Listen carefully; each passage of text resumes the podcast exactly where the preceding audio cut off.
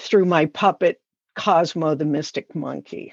So I was an environmental education puppeteer. There was a group of us called Puppets on the Path, and we were doing this. And I got invited into a children's hospital with Cosmo. And there was this little boy who uh, I don't know, you know, anyway, something brainstem. Everybody thought he was in a coma. And Cosmo has these articulating arms, so he can literally reach out. So he reached out to this little boy and the little boy reached back, and we were all just completely stunned. I mean, it's one of those moments I could say the rest is history. Welcome to the Beside Project, an exploration of where the end of life and Judaism intersect. My name is Sarit, and I'm out to uncover what wisdom and rituals Judaism provides for the dying, for the people caring for the dying, and for what comes next.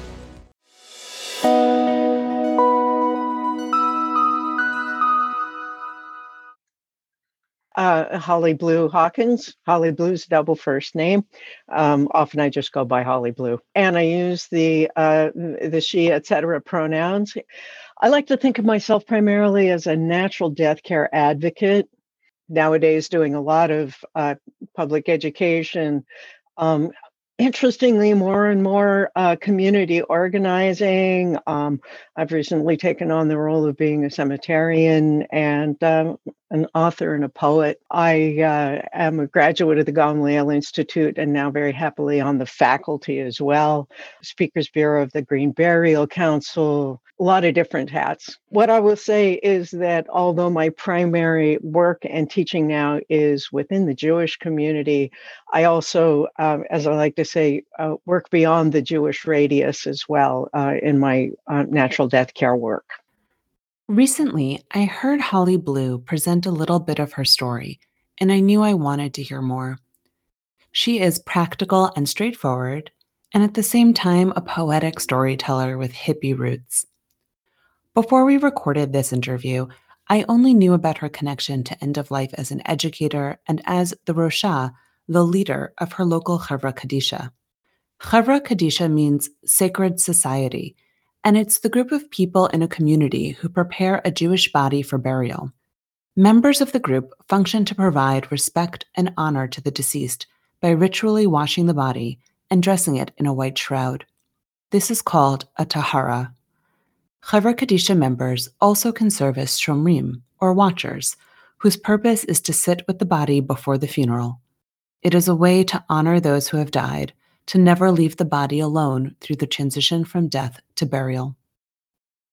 Because of how involved Holly Blue is now in the end of life space, I was curious how her upbringing helped chart a path to here. I will say that as I was growing up, uh, the the subject of death was very ambiguous, and what I mean by that is that with animals, it was very much a part of life. Like uh, I, uh, when I was five years old, um, our dog Bow Wow had her puppies in the house. And I watched these four puppies being born and mama dog licking the puppies and all of that. Three of them were alive and one of them was not. And my parents were very matter of fact about it. This is just, this is part of how life is there was that aspect of it and of course you know growing up where baby birds would fall out of trees and we would raise them and sometimes they would make it and sometimes they wouldn't. And so on that level death was just very matter of fact. On the other hand my mother of blessed memory both of her parents died when she was a baby. And she was raised by a group of Manhattan intellectuals as a what in those days you would you would describe as a ward of a family. So she wasn't exactly adopted into a, uh, a sort of a typical family, you know, and so and so there was a and then she had this very traumatic situation of one of her best friends uh, riding his bicycle when they were all teenagers and getting hit by a car and die. And I think that that probably re-stimulated whole lot of stuff for her. And so her behavior around human death, unlike animal death, was just very dramatic trauma response. And so that was what I learned was a trauma response to death. And, and so that was the way I behaved you know that it was expected that you would just sort of like go into this altered state and it would all be very uh, strange and dramatic and and people were supposed to expect that you were off of your rails and treat you that way. So but how did i actually feel? I couldn't tell you. I don't i don't know because i was so embroiled in in uh, in acting out the trauma response. So that that was that was my childhood uh, understanding of of death. It sounded like the world Holly Blue grew up in was far from how I understood her approach to end of life now, and I wanted to know when along the way that changed for her. When it really shifted for me was uh, I I lived in Hawaii in the 70s and 80s and there was this remarkable teacher there in those days, a, a, a Japanese gentleman named Mitsuo Aoki, who I had the opportunity to study with. And I'm not even exactly sure why I was intrigued or drawn or I, I don't I don't I don't remember my thinking it was a long time ago, but I do remember that I felt really compelled to to to to spend time with Mitsuo Aoki, and he was really quite remarkable. And then also i was part of a group of friends who were um, students of elizabeth kubler-ross and at that time she was still living in southern california so hawaii was very accessible and she she would go um, in describing that group of people i would say they were devotees of elizabeth kubler-ross you know she was elizabeth and and so she was going back and forth um, to maui and at the same time that was when the early wave of aids hit the islands.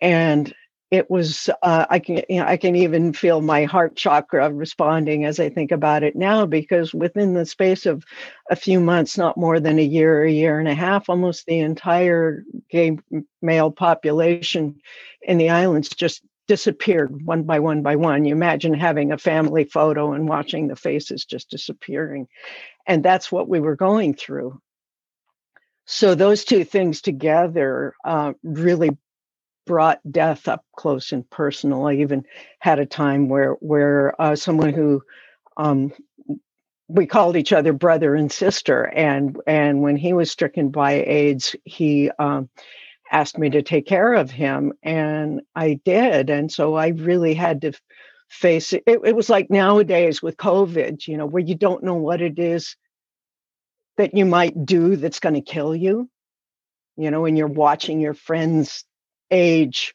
20 30 40 50 years and then die. Horrible deaths you know and so it, it, in a lot of ways there was a great resonance with how things are now. I, I i watch what's happening now and i remember the early days of aids and the fear and the not knowing. And yet this was somebody i loved and i had to take care of him. And obviously, I lived to tell the tale. But the funny thing is, how I really got into this work was through my puppet, Cosmo the Mystic Monkey.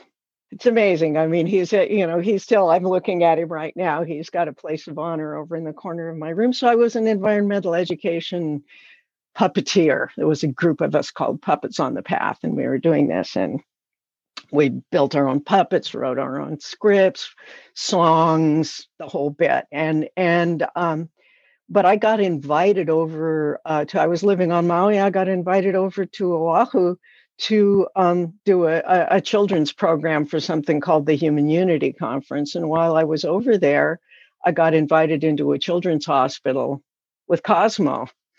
And there was this little boy who uh, i don't know you know anyway something brainstem everybody thought he was in a coma. And cosmo has these articulating arms so he can literally reach out.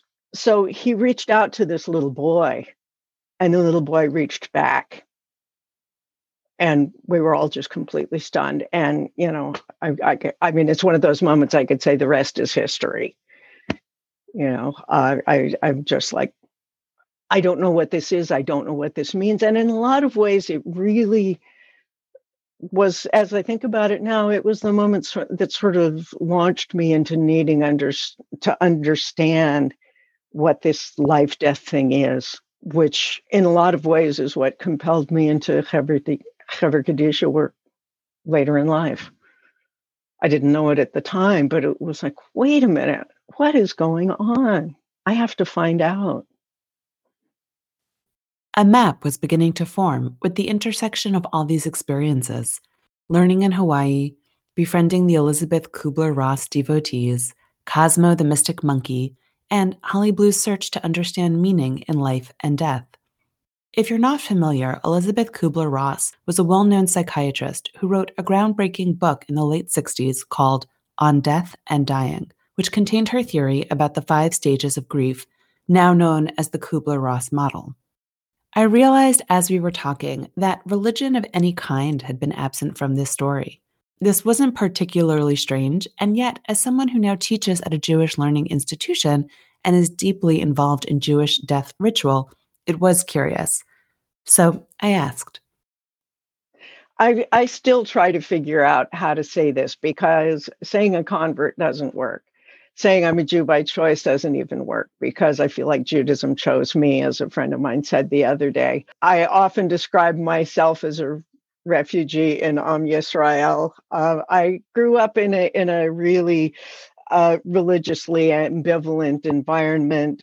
And as a, as a person of uncommon gender, I like to say, um, I, there really was no safe place for me in the world that I grew up in. And so um, I had to start looking around and finding my spiritual community because I really needed one. It was a craving in my life, especially um, starting out when I when I lived in Hawaii. And this is definitely a, a bit of a, a, side trip, but in a lot of ways, a very important one. Uh, when I first moved to Hawaii and I was doing the classic homesteading hippie out in the middle of nowhere in Hawaii in the in the late 70s and early 80s, and I started having um, uh, metaphysical experiences that I really didn't know what to do with. I had absolutely no context for them. So this far predates Cosmo the Mystic Monkey, and in a lot of ways was a stepping stone towards that. And there was one night, and I'm I'm like way out in, in the middle of nowhere, living in a dome, homesteading, right? And I looked up at the sky one night, beautiful starry night, and I started just talking out loud and saying, I'm beginning to get the feeling that there's more going on here than I had realized before. But if it's true, and how much hubris is this? if it's true. I need a sign and I need it right now. And when I said that, this shooting star went across the sky. And I just said, okay, thanks. And I started acting as if I don't know who, I don't know what. I, I, you know, we can, yeah, we can mess about with names later and try to figure this out. But what's important to me is that I said something, you heard me, you responded in a way that I understood. That's all I need right now. And I just started living that way. But I also needed a spiritual community in which I could not only contextualize my experience, but contextualize my life and live into it. And that, in a lot of ways, is what led me to Judaism. I hung out with Hawaiians, but I could go only so far and no farther because I wasn't Hawaiian. Uh, you know, I hung out in sweat lodges and medicine wheels and all of that, but I could go so far no farther because I wasn't that either. And my joke is that the Jews took me in, so I stayed. But the truth of the matter is, what really attracted me about Judaism is that it had a, has a language for understanding mystical experience. I could I could relate to the lexicon and the cartography and the values and the uh, calendar I mean, I relate to the Jewish calendar like a surfer relates to a tide chart. You know, we're counting the Omer right now. I'm a happy camper. So it's in the mid 1990s. I've moved to Santa Cruz. I've connected with this Jewish community. I've got a Jewish partner, and I started hanging out in that world. And I went from being this, you know, wild hippie homesteading out in the middle of no place to saying, I'm, you know, I'm getting in my 40s and I should start acting like a responsible adult and, you know, do something safe. I got myself an office job and I got taken out by a computer mouse within the year. So I'm like, you know, now totally disabled. I can't sign my name without crying. It's, you know, it's really bad. And meanwhile, all of my friends in the Jewish a group of my friends in the Jewish community, similar to Maui, I had my Elizabeth Kubler Ross friends. All of a sudden, now I've got my Chevra Kadisha friends. They're starting a Chevra Kadisha. You know, this is a reform congregation, but it is Santa Cruz. So, you know, very forward thinking. And, and I'm hearing them talking about Tahara. I really wanted to be part of it. And I was feeling really left out uh, along with everything else I couldn't do here was something else I couldn't do. And then I found out about the ceremony of Shmirah. And I went, this is something that I can do. I can sit with a body and read Psalms and talk with this person who has just left their body. And so I did. By the time I got my full capacity back, I was so hooked. I'm like, you know, I, I, and now I can take care of bodies too. And I will say that at first it was very difficult for me. I felt like I had this horse and rider relationship with my body. The horse didn't want to go into the room. And the rider was like, we're going in there because we got to figure this out. So that same thing that started with Cosmo back in the 80s was really re-stimulated. I have to understand this because when you're in a community Chevra Kadisha or a, a congregational Chevra Kadisha, you're taking care of the bodies of people that you know, your friends, their parents, God forbid, their children. You're, you're seeing it all. I think Holly Blue's journey to Judaism is pretty awesome. I don't know if it was intentional or not in how she told her story, but it was nearly in the same breath that she talked about finding a Jewish community that she talked about the Chevra Kadisha and finding her place almost immediately in that group and in that work. I also want to draw your attention to a point that Holly Blue made about not instantaneously being comfortable going into the Tahara room to be with and ritually wash the body of the deceased. Only now am I beginning to understand the wide differences in the roles that people have along the way, and just how many ways we honor the dead. The ritual of Tahara is intense, and so hearing Holly Blue's beginning from a place of uncertainty and discomfort, I wanted to know how she was able to move from that to become the leader of her Chevra Kadisha. There are two things that come to mind. And one is going back to that horse and rider saying, you know, I got to figure this out. I got, you know, my body does not want to go into the room where that dead person is, but my being has to understand and I would say about the first 10 years I was doing it, that was going on. I'm like, you know, claw marks across the parking lot. I don't want to do this. I don't want to do this. I want to do this. We are doing this. And then one day I'm hang I, I was hanging out with a with a Sufi friend and I don't even remember where we were other other than we were standing by our cars in a parking lot somewhere. And she said, Oh, oh, oh, I have something to read to you. And she went and got this old tattered book of Hazrat Inayat Khan's teaching. And Hazrat Inayat Khan is, uh, you know, like I think a hundred years ago, and he he brought Sufism to the West. So she whips out this book on on healing. And she reads something to me, which I would have to go find the book in order to give it to you verbatim. So, what I'm going to tell you is what I have come to understand based on what he said there. What he said basically is that the body and the being occupy basically the same space. So, like they're in phase with one another on a bioelectromagnetical congruence. So they can occupy the same space. And when they fall out of phase with one another, they can no longer occupy the same space. And it's a little bit like when you when you take a couple of magnets and you put them together one way and you really it's hard to get them apart.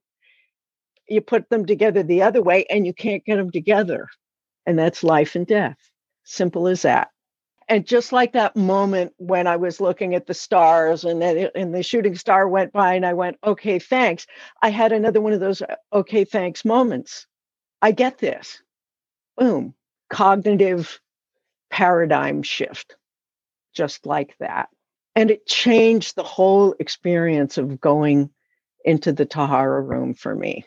But then there was something else that happened, which is that the daughter, the only child of a dear friend of mine, died in a car accident. And my friend asked me to take care of her body.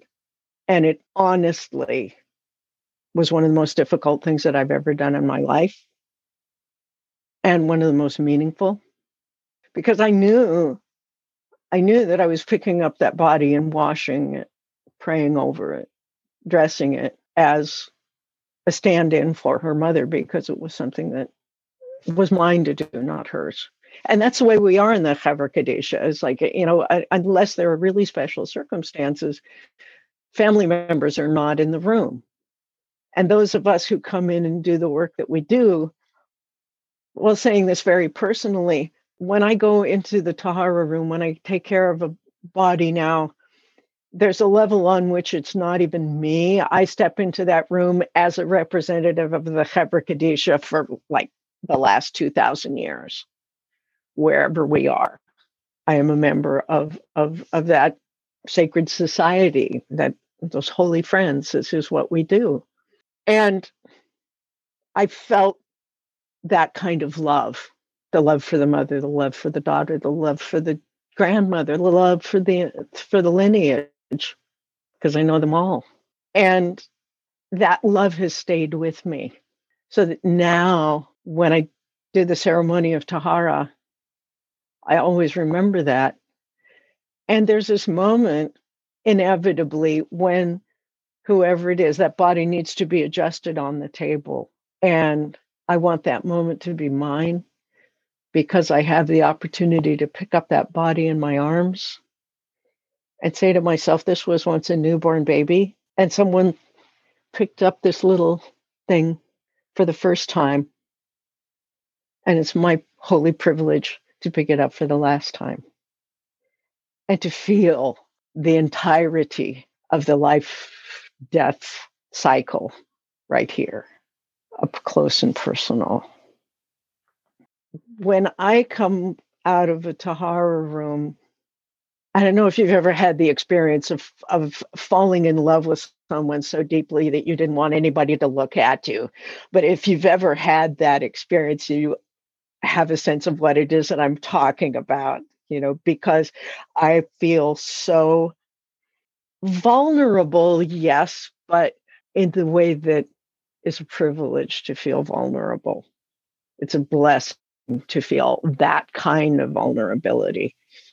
In fact, you know, we we we talk about tahor and tameh, uh, and those are those are terms that traditionally have have uh, applied to purity and impurity around being in the presence of a dead body or, or various other times. But um, Nina Rubin, who is this extraordinary member of the Chevra Kadisha, uh, recontextualized them so that tameh, which traditionally would be referred to as being impure, as being spiritually vulnerable. And I so resonate with that understanding, you know, because that is that's it. That's it. We just we feel the permeability of everything so acutely.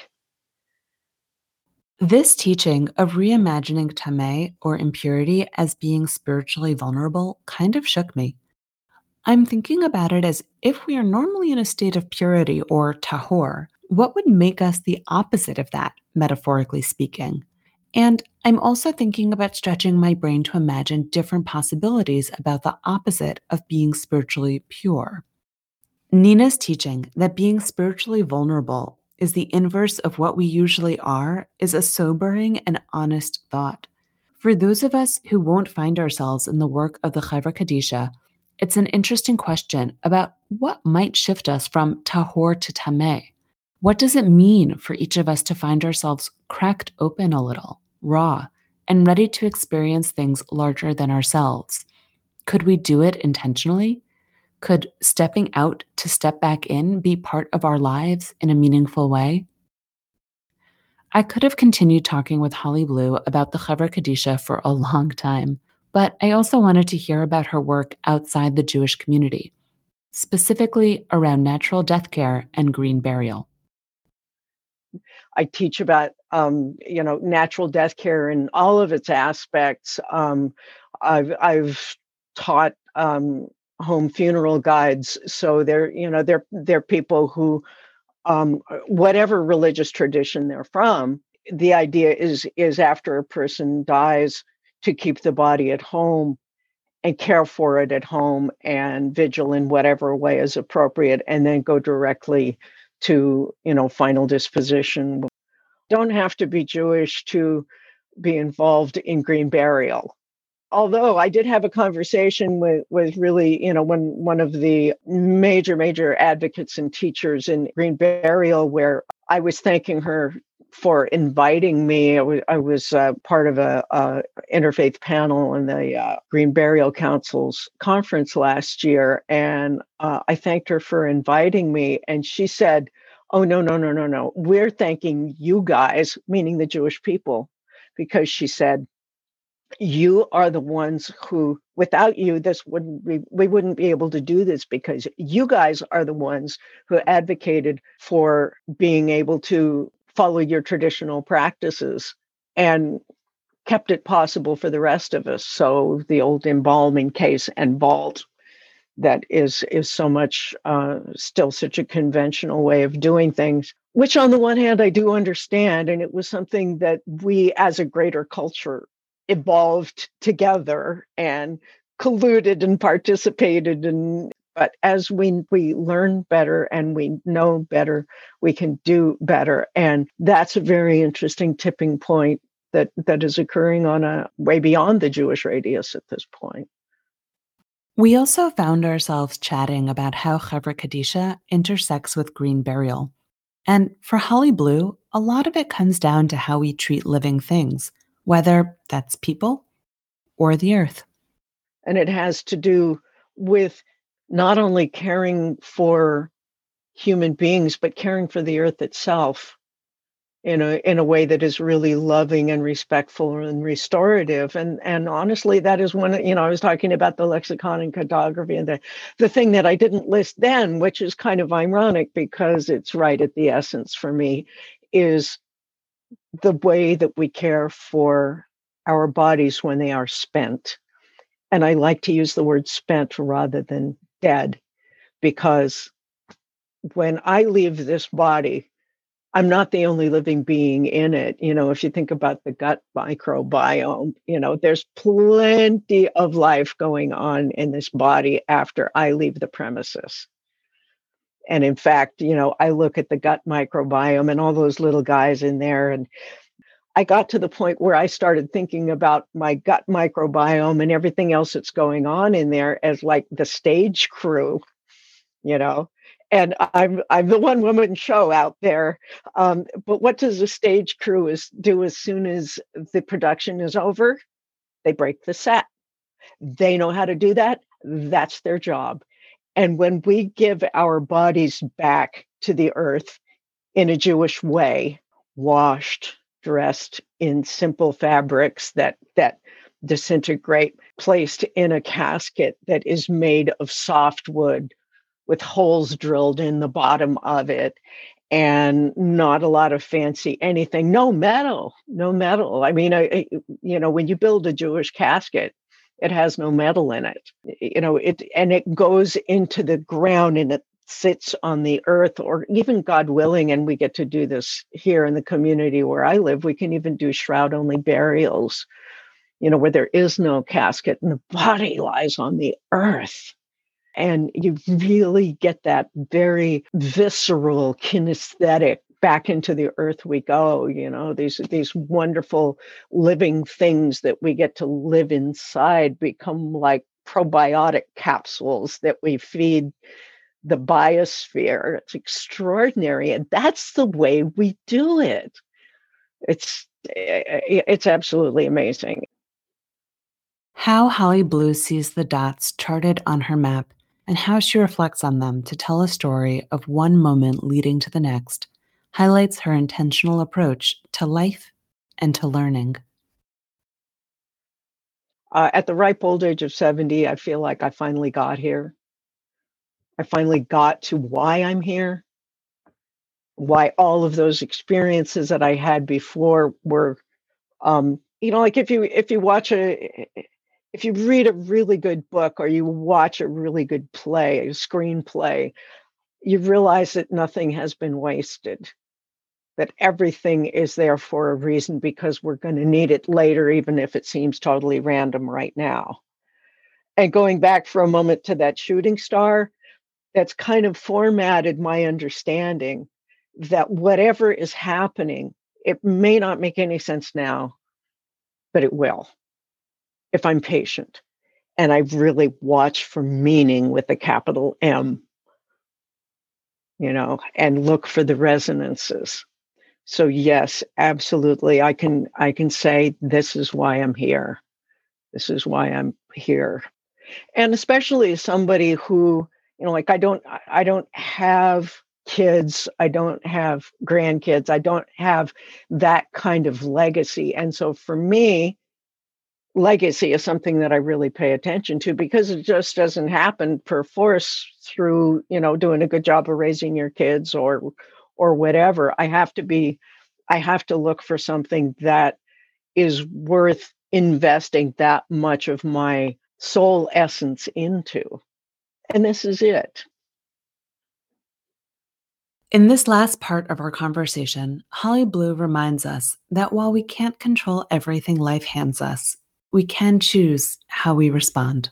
My mother's response to the death of human beings was so dramatic that I was raised to think that death was inherently a trauma that we were all supposed to clatter like a bunch of dominoes off into trauma land and that that's all it is. When it comes to the sort of i don't know i want to say hollywood training that we've had about uh, you know the devastating loss and uh, you know we're supposed to be a certain way you know it and it, it's as I said, you know, with that one passing, it was one of the hardest things that I've ever done in my life, perhaps even the hardest, and yet deeply meaningful, deeply empowering. Death is also here to teach us. And if we are so caught up in acting out what we've been taught instead of breathing into the pain and experiencing what is there to be learned, we're really missing out. We're really missing out. We can't pretend that we're not going to die. That thing about death and taxes is only half true. I've seen plenty of people get out of paying taxes. The other thing, not so much. And it's there to teach us. And when you pick up the body of somebody you love in your arms and you allow yourself to get up close and personal with the great mystery, I was at a conference one time and talking with somebody, and she said to me, I don't understand how somebody who does such depressing work could be so bubbly. And I just busted out laughing because I'm like, honey, that's why I'm so bubbly because I realize how precious this is. You know, it's like when I sit down in the morning with my cup of whatever to do my morning writing practice. And my cat comes and sits in the middle of it and starts face butting and purring. I've had enough precious pets die to know that whatever it is I might be about to scribble in my journal is not nearly as important as rubbing my face in that fur and feeling her purring and showing up for the love. We we rush through our days instead of showing up for the moments when love is just in our face there to be experienced. We're missing out on why we're here because we're so busy thinking we know what we're doing you know when the gifts are right in front of us but we're just too busy to notice. And then one day it's gone and you're going i don't even remember what i would have written in my journal that morning but boy oh boy do i miss that fur in my face